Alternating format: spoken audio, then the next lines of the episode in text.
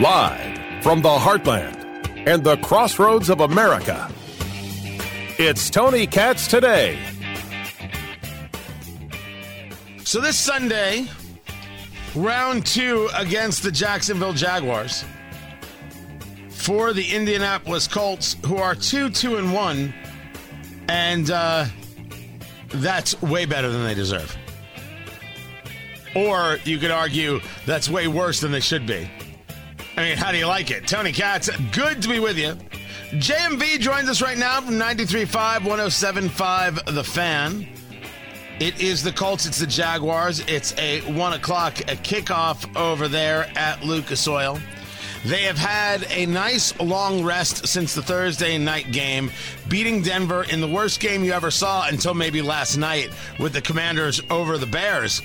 Uh, I, guess, I guess Amazon is where you go to not, you know, play good football. But the Colts coming into this game, are the Matt Ryan problems the big story, or is the big story, hey, we moved around this offensive line, Braden Smith is all in on this thing now, and that problem solved, uh, Matt Ryan will never get sacked again? No, hey, Tony, the big story is this offensive line, and that's where we continue to go. And I know people are getting worn out on it, but the fact remains if this offensive line does not work, this team doesn't work. And that's exactly the results you have seen so far this year. You mentioned something as you were bringing me in here. Uh, is it good to be two two and one? Is it bad to be two two and one? And all you have to do is go back to July or go back to June and think about in, in the worst case scenario, if this offensive line, if this quarterback looked the way that it did through the first five weeks of the season, what you thought this record might look like, and you probably wouldn't have them winning a game. So there is no doubt, Tony, this is a fortunate team to be two, two, and one. But if they simply put cannot get these guys, and I'm talking about the players, if they cannot find a solution to this offensive line, it is going to be more of the same, if not worse as we move forward. And that starts with Jacksonville and what should be just a tremendous revenge game coming up inside Lucas Oil Stadium on Sunday. So when we talk about the, these moves, who's in, who's out, and what is the hope? All right, I don't know for the hope, Tony. I don't know if I have much hope for it right now, but here's what I think they're going to do coming up on Sunday. So Bernard Raimann, the rookie, he is going to get the start for the rest of the year at left tackle. You saw he was rough, beyond rough, over a week ago on Thursday night in Denver. Uh, they say he got better. I don't know. I didn't have an eyeball for that. I just saw inside his helmet a bunch of times. It looked like he was somewhere between nightmare and wanting to puke but he is going to be the starter at left tackle. Quenton Nelson, obviously, at left guard. Ryan Kelly appears to be still moving forward as the starter at center because Frank Reich said a couple of days ago, you know, he has had no discussions about replacing Ryan Kelly, who's been ineffective at center. I would think at, at right guard, you may end up seeing Matt Pryor. If for nothing else, you can't really find any place else on this line where he's going to do any good. So I would look at maybe Matt Pryor. Maybe they go back to Danny Pinter at right guard, and I think Braden Smith goes back to right tackle coming up on Sunday. That's going to be the look of the offensive line. Matt Ryan. Is Matt Ryan your problem, or is Matt Ryan a problem because the offensive line is a problem? Well, Tony, I mean, he is a part of the problem, definitely. You fumble 11 times, and you're significantly a part of the problem. You throw seven interceptions through five weeks, you're significantly a part of the problem. But listen, to my eyeballs and everybody else's, you can see that the dude is running for his life the entire time. But I have an edge, at least a couple of different times, in going to these games and sitting in the press box. Normally, it's not great sitting six stories above Lucas Oil Stadiums playing service, but you can see in those games where he misses guys. He has missed guys. He has not been that effective. He has not been that efficient, but it all certainly hasn't been on him. And it does start with the offensive line, which would beg the question why have they not shortened up some routes? Why have they not tried to go to the screen game more? And I know people are screaming at the radio that are Colts fans right now saying, well, wait a minute, that's just not what they do well. Well, I would say to hell with well right now. You got to find something you can do to be able to sustain drives because they, the offensive line, can't protect long enough to give these guys a chance to perform their routes as receivers and Ryan to look for him. He's running for his life basically after one second. So to me, offensively, you got to try to change the rules up a little bit with how Matt Ryan throws, a little quicker, shorter patterns, some screen game patterns as well. But honestly, he has been maybe not equal to the problem of the offensive line, but he has been a significant issue even beyond the inefficient play, Tony, of that offensive line. Talking to JMV from 93.5, 107.5, The Fan, 3 to 6 p.m. You can join him then. So, Nyheim Hines is still in the concussion protocol, or is he out uh, of it and able to play uh, on Sunday? What's the status of Jonathan Taylor and is uh, Phillip Lindsay stretching?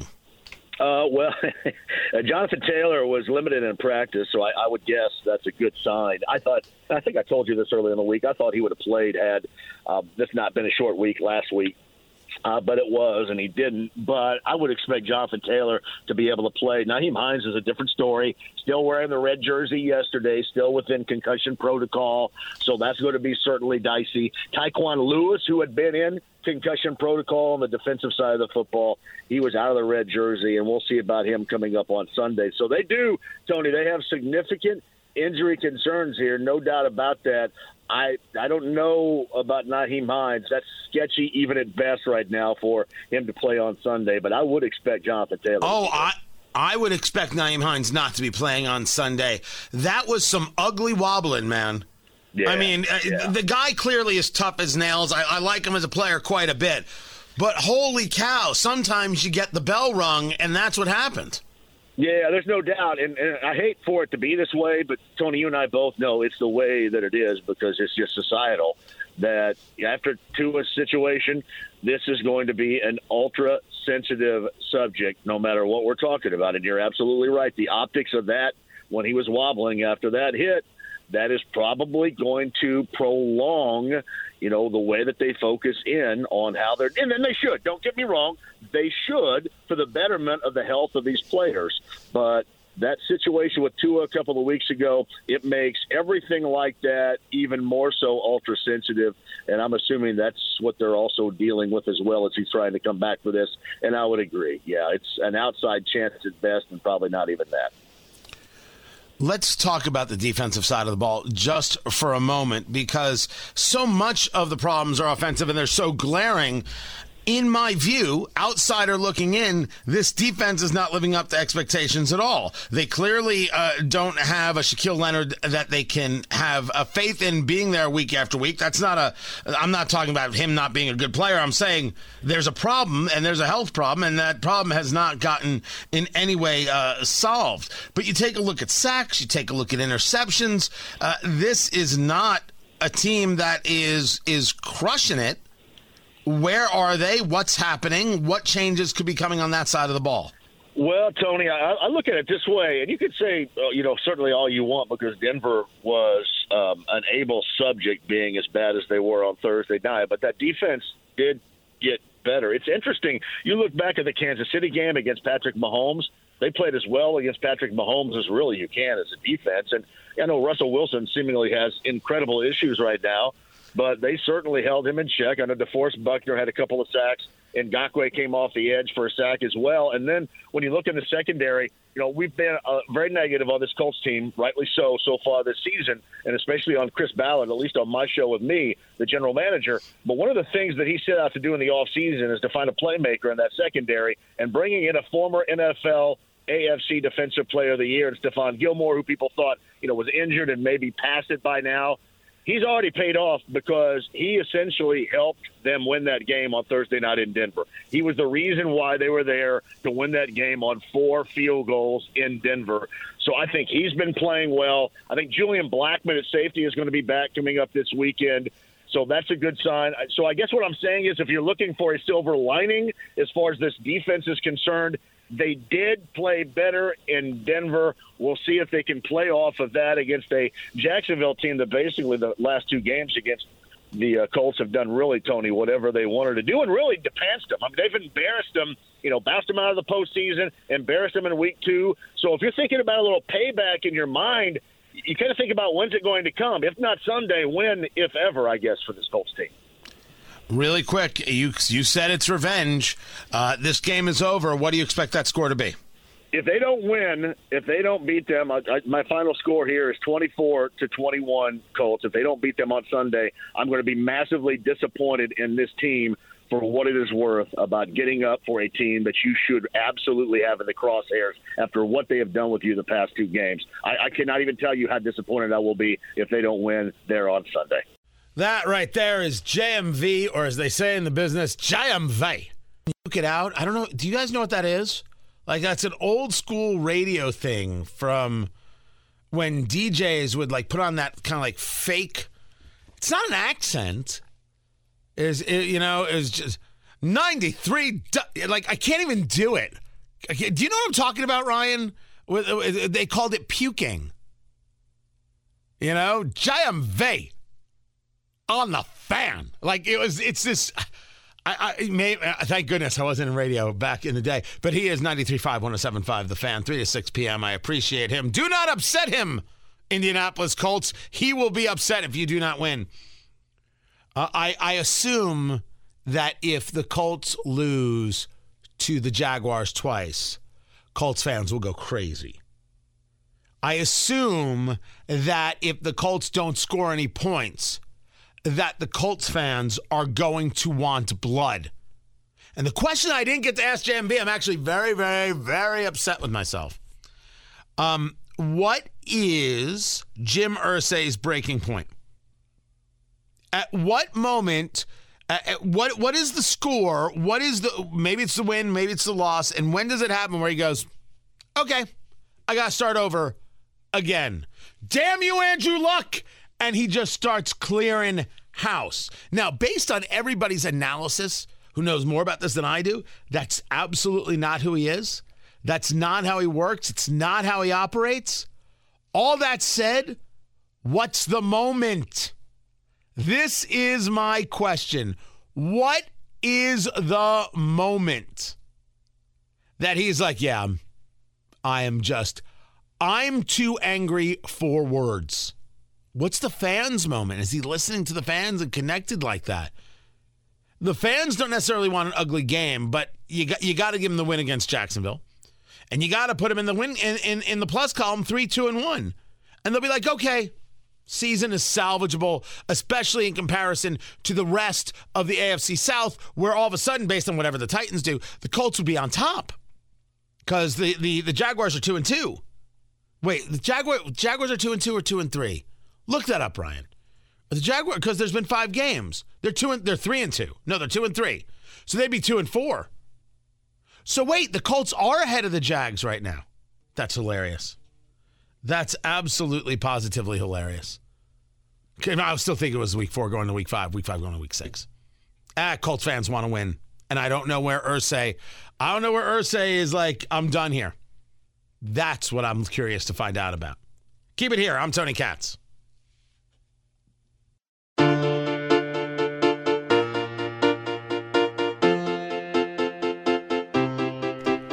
I know everybody and their mother wants to talk about body shaming. It's not a new thing, but it's a big thing. You shouldn't say this about someone. You shouldn't say that about someone. I, I, I said this about Megyn Kelly regarding Kim Kardashian. Because Megyn Kelly said, Why is it every time I open a newspaper, I turn around, I've got uh, Kim Kardashian's enormous fake ass in my face? Uh, that's a quote, right? And I'm like, uh, what, what are you doing? If you want to talk about cultural rot, this is exactly how I described. If you want to talk about cultural rot, I'm totally there with you. There's a serious issue. I don't think the Kardashians are great for anybody. I'm not a fan. I'm not into it. I'm not going to be told that these are the most beautiful people on planet Earth either. Far freaking from it, but that's a personal opinion.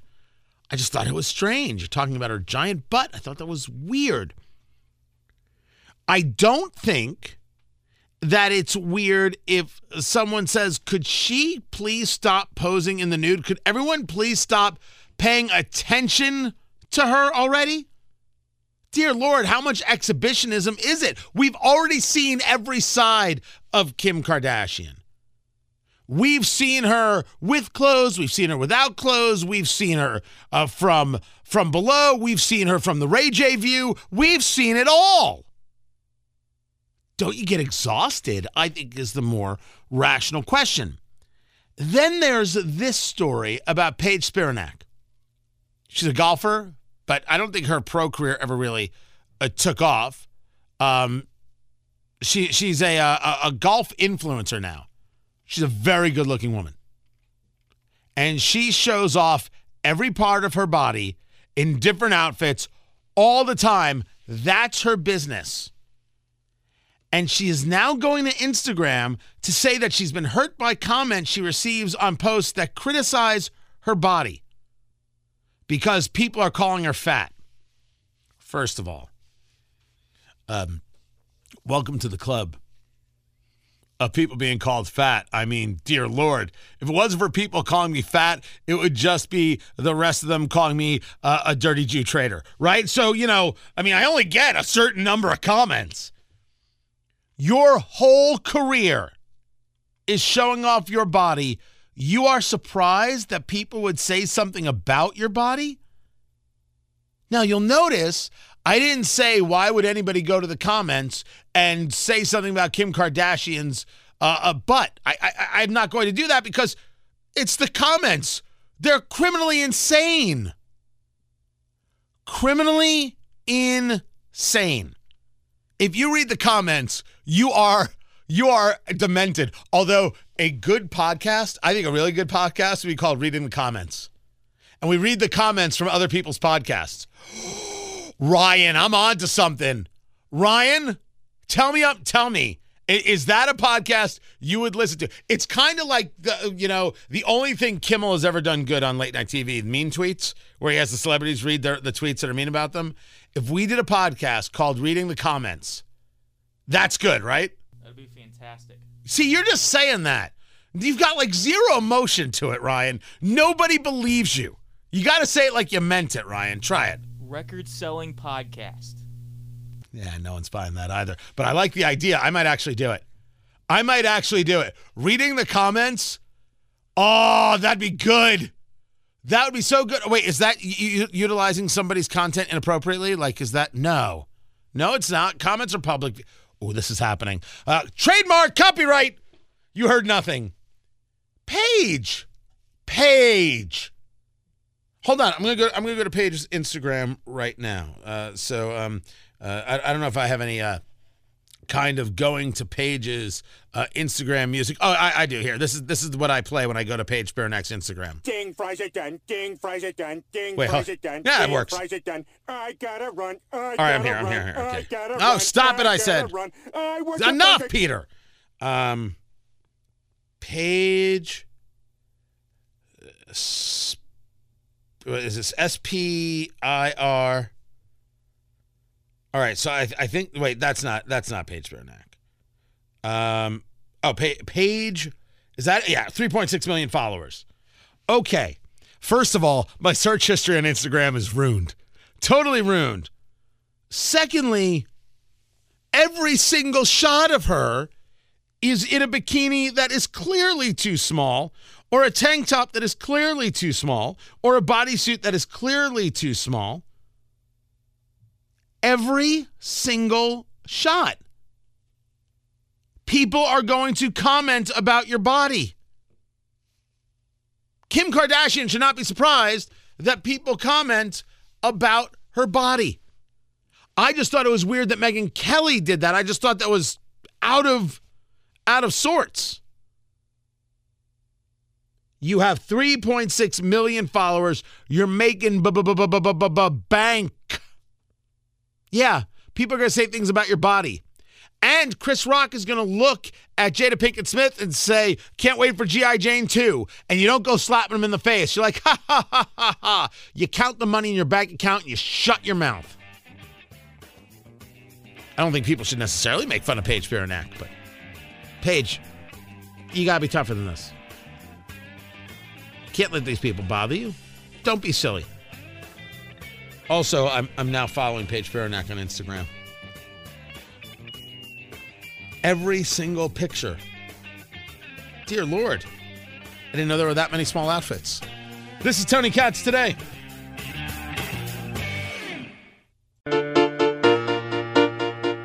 Elections, elections everywhere. And of course, Indiana is not left out. Tony Katz, good to be with you. Find everything, tonykatz.locals.com. The Secretary of State's race in the state of Indiana has gotten a lot of play. Debates where the Republican, Diego Morales, doesn't show up. Interview requests where the Democrat, Destiny Wells, who on Twitter said she would join us, informed us in a very, very, very kind email. Uh, her team informed us that she will not be engaging a deba- uh, a conversation with us, not a debate. She did uh, uh one of the debates. She will not come on the show to answer questions we said we were reaching out to everybody. Jeff Maurer joins us right now. He is the Libertarian candidate for Secretary of State. Maurer, M A U R E R, Maurer for Indiana. That's F O R, Maurer for Indiana uh, dot com. Uh, uh, Jeff, good to have you uh, on the show. This Secretary of State's race, it seems like a, an odd position. Why in the world do I care about the Secretary of State? Uh, in your view, why should Hoosiers care about this race? Tony, good morning. It's good to be with you. Well, for the very thing that you just talked about, our government doesn't listen to us. And when you've got a candidate who refuses to come on, who refuses to answer questions, we've got two candidates who are doing that to you, Tony, unfortunately. This is about government listening to us, we the people. This office is the third highest constitutional office in Indiana. It is our chief elections officer, and our elections are how we get government to work for us. So I'm here today to talk about how I'm going to answer to you, to my neighbors, to my Hoosier voters, to everybody out there who is sick and tired and exhausted of government ignoring us. What is specifically wrong with our election systems? How, what are we doing wrong? What is it, in your view, we could do right? And how does that get done? There's a very long list of things that need to get done. but the short answer is we can prioritize those and identify them with receipts and audits. At the end of the day, when we can count our cash, when we can count our votes the way we count our cash, we're going to finally get the elections that we deserve. And we can do that with receipts and audits. I started by asking myself a very simple question Why can't I see a receipt for my vote? Why can't I have proof that I voted? And we start with that and we build with that with a complete and comprehensive and independent audit of all 92 counties. And that is what's going to give all of us the confidence and trust that our elections are working for us. No more hiding. So now let's talk about what an audit entails. Let's dig a little deep. Talking to Jeff Maurer, Libertarian candidate for Secretary of State, M A U R E R, Maurer for Indiana.com. That's F O R, not the number four. Every time you put four on a website, guys, man, it makes makes my life very, very difficult. Maurer for Indiana.com.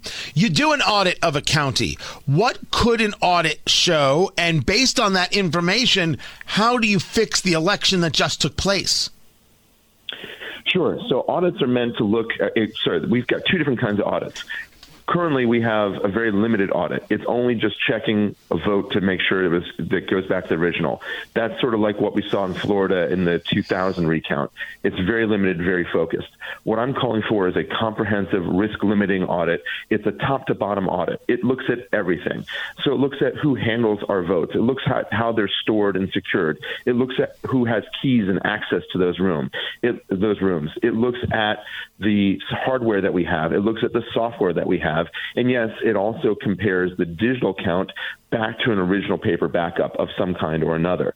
So those looking at everything, all the vulnerabilities, everything, think about cash in a store. If this were a little coffee shop, Tony, that you and I ran, we would look at the security system. We would look at the lock on the front door. We would look to make sure that customers weren't getting behind the front counter to touch the cash register. We would look at all of these things and at the end of the day, we would count the drawer and make sure that it all adds up. So, common sense practices that we know from our businesses, that we know from everyday interactions, if we take that and apply it to our elections, we're going to finally know that the votes that are counted are correct and that no votes that should not have been counted have been submitted. So the, these audits, uh, th- this this maneuvering, what does this cost? Is this already in a Secretary uh, of State's budget? Does this require a tax increase on Hoosiers?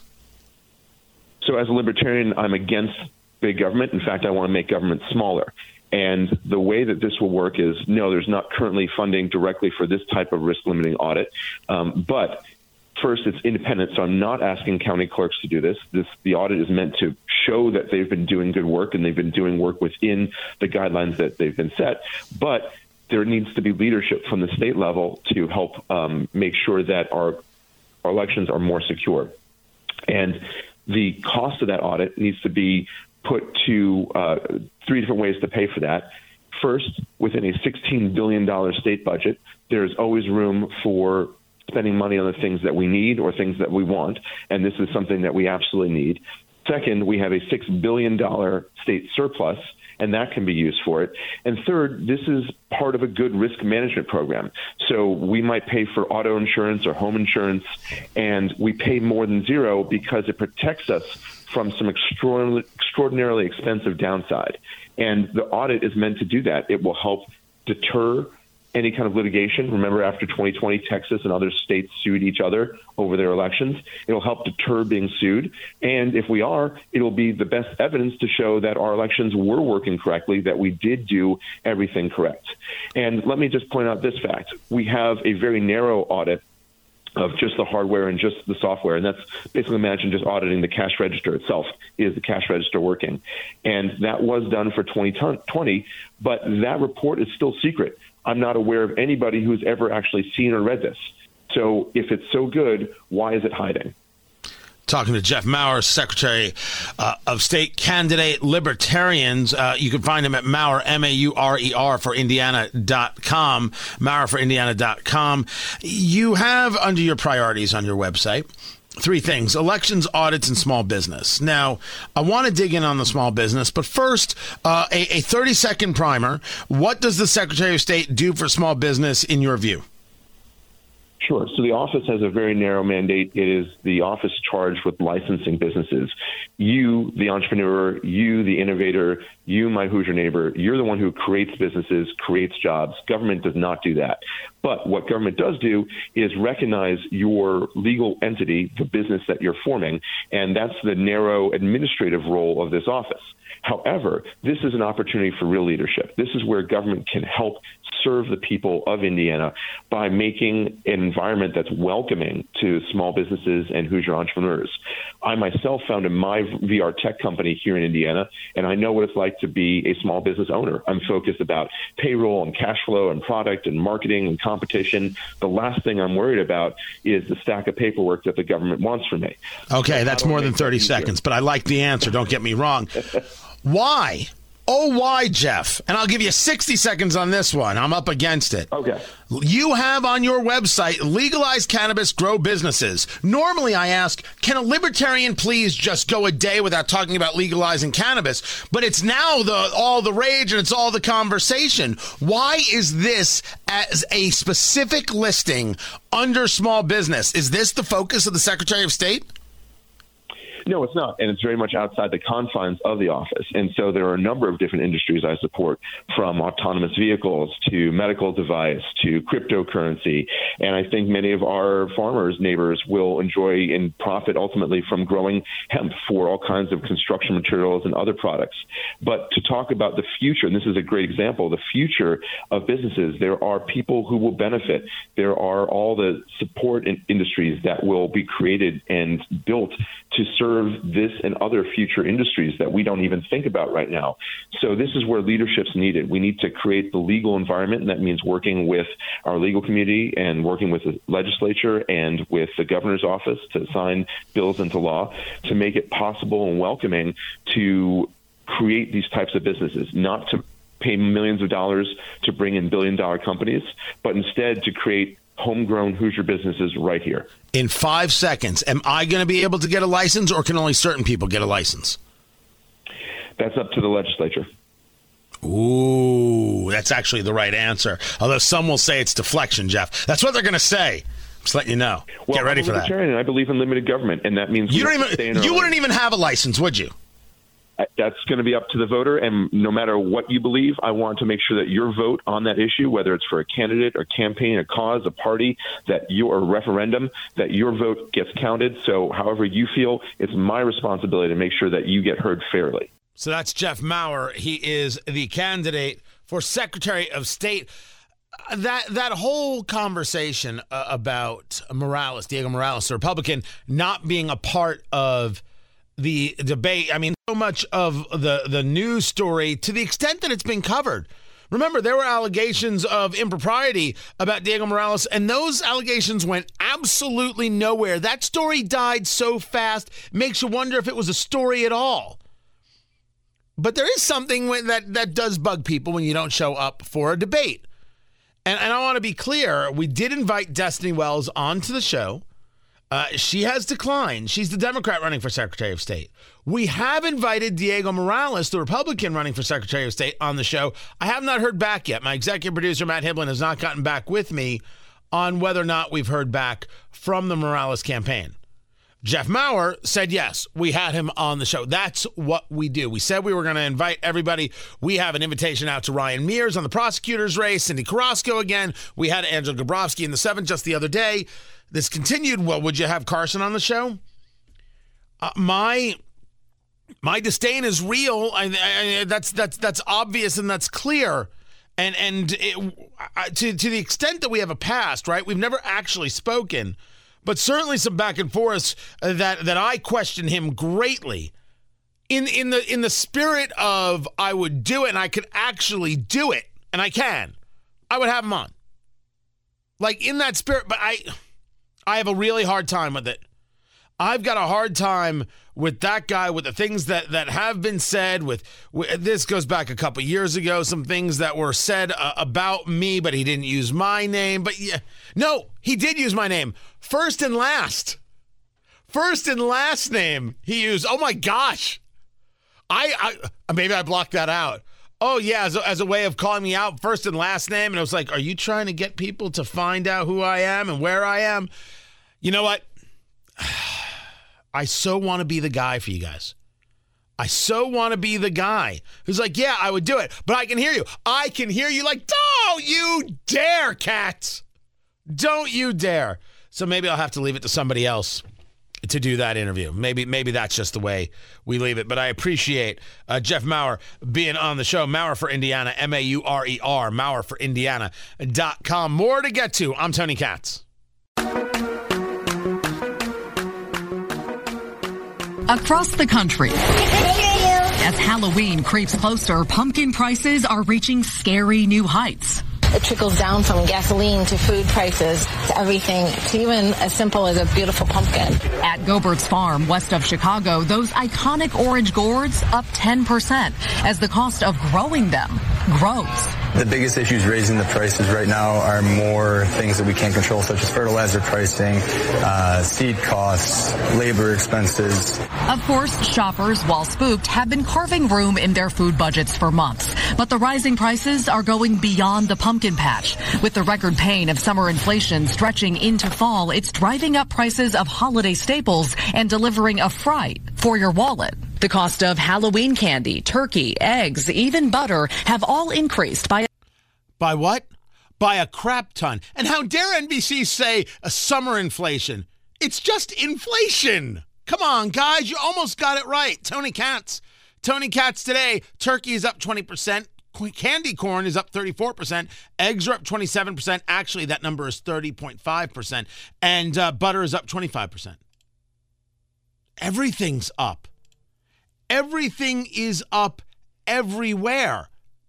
And what Joe Biden is telling you is, you know what?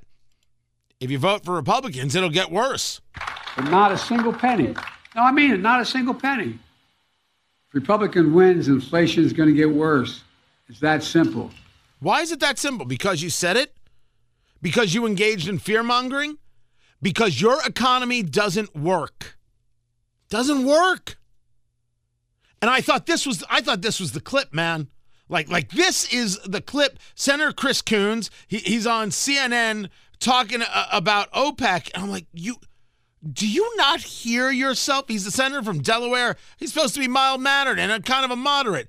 Listen to your own words. So he continues to fund this war through the sale of oil. With OPEC Plus's surprising decision to slash production by 2 million barrels a day, the president promised a, a, response, a consequential response. What will that be? Will he do, as has been proposed, ban or freeze the sale of arms to Saudi Arabia for a year?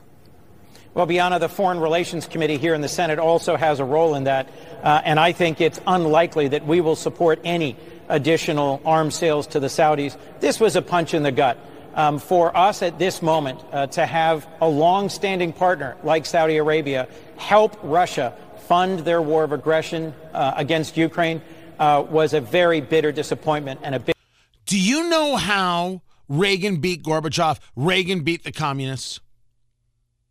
Russia, as the late Senator John McCain explained, is nothing more than a gas station masquerading as a country. That's a great observation to give John McCain the tiny little bits of credit he sometimes deserves. But Reagan beat Russia by flooding the market and making gas prices so low, oil prices so low, Russia couldn't make any money. This is a punch in the gut. All you got to do is go back 40 years and see the playbook. Start producing energy flood the market, cripple them. What are we talking about? Oh, no, Tony, we can't do it. See, the Saudis, stop telling me what we can't do and let's start talking about what we can do and what we must do. We have a tremendous amount of energy. You won't move, Chris Coons, because you believe that the progressives, the radical environmental weirdos, which they are, who want us to freeze this winter, because after all, Mother Gaia will be better off, and you'll thank us later, you won't stand up to those people. I think we should slap those people right upside the head. Well, figuratively, but whatever. And then go about doing what is necessary to keep a country warm and safe and moving. There is the right and there is the wrong. There is the Yetzer Hara and the Yetzer Tov, and they are wrong. They are radicals, like the people who threw the, the, the tomato soup on the Van Gogh. Did you see? I, I talked about it. They threw the tomato soup on the Van Gogh, and then they glued themselves to a wall. You think these are people I want to negotiate with about oil? To hell with them. Let's get to work. We have to be the rational in a world of irrational people. And the Progressive Party won't be rational. They are beholden to the irrational. This problem solves itself if we just start solving it. Your consequence is you won't sell them arms? They'll buy the arms from the Russians. These people don't know how to think any steps ahead, now do they? Find everything, TonyKatz.locals.com, TonyKatz.locals.com. Monday, everyone. Take care.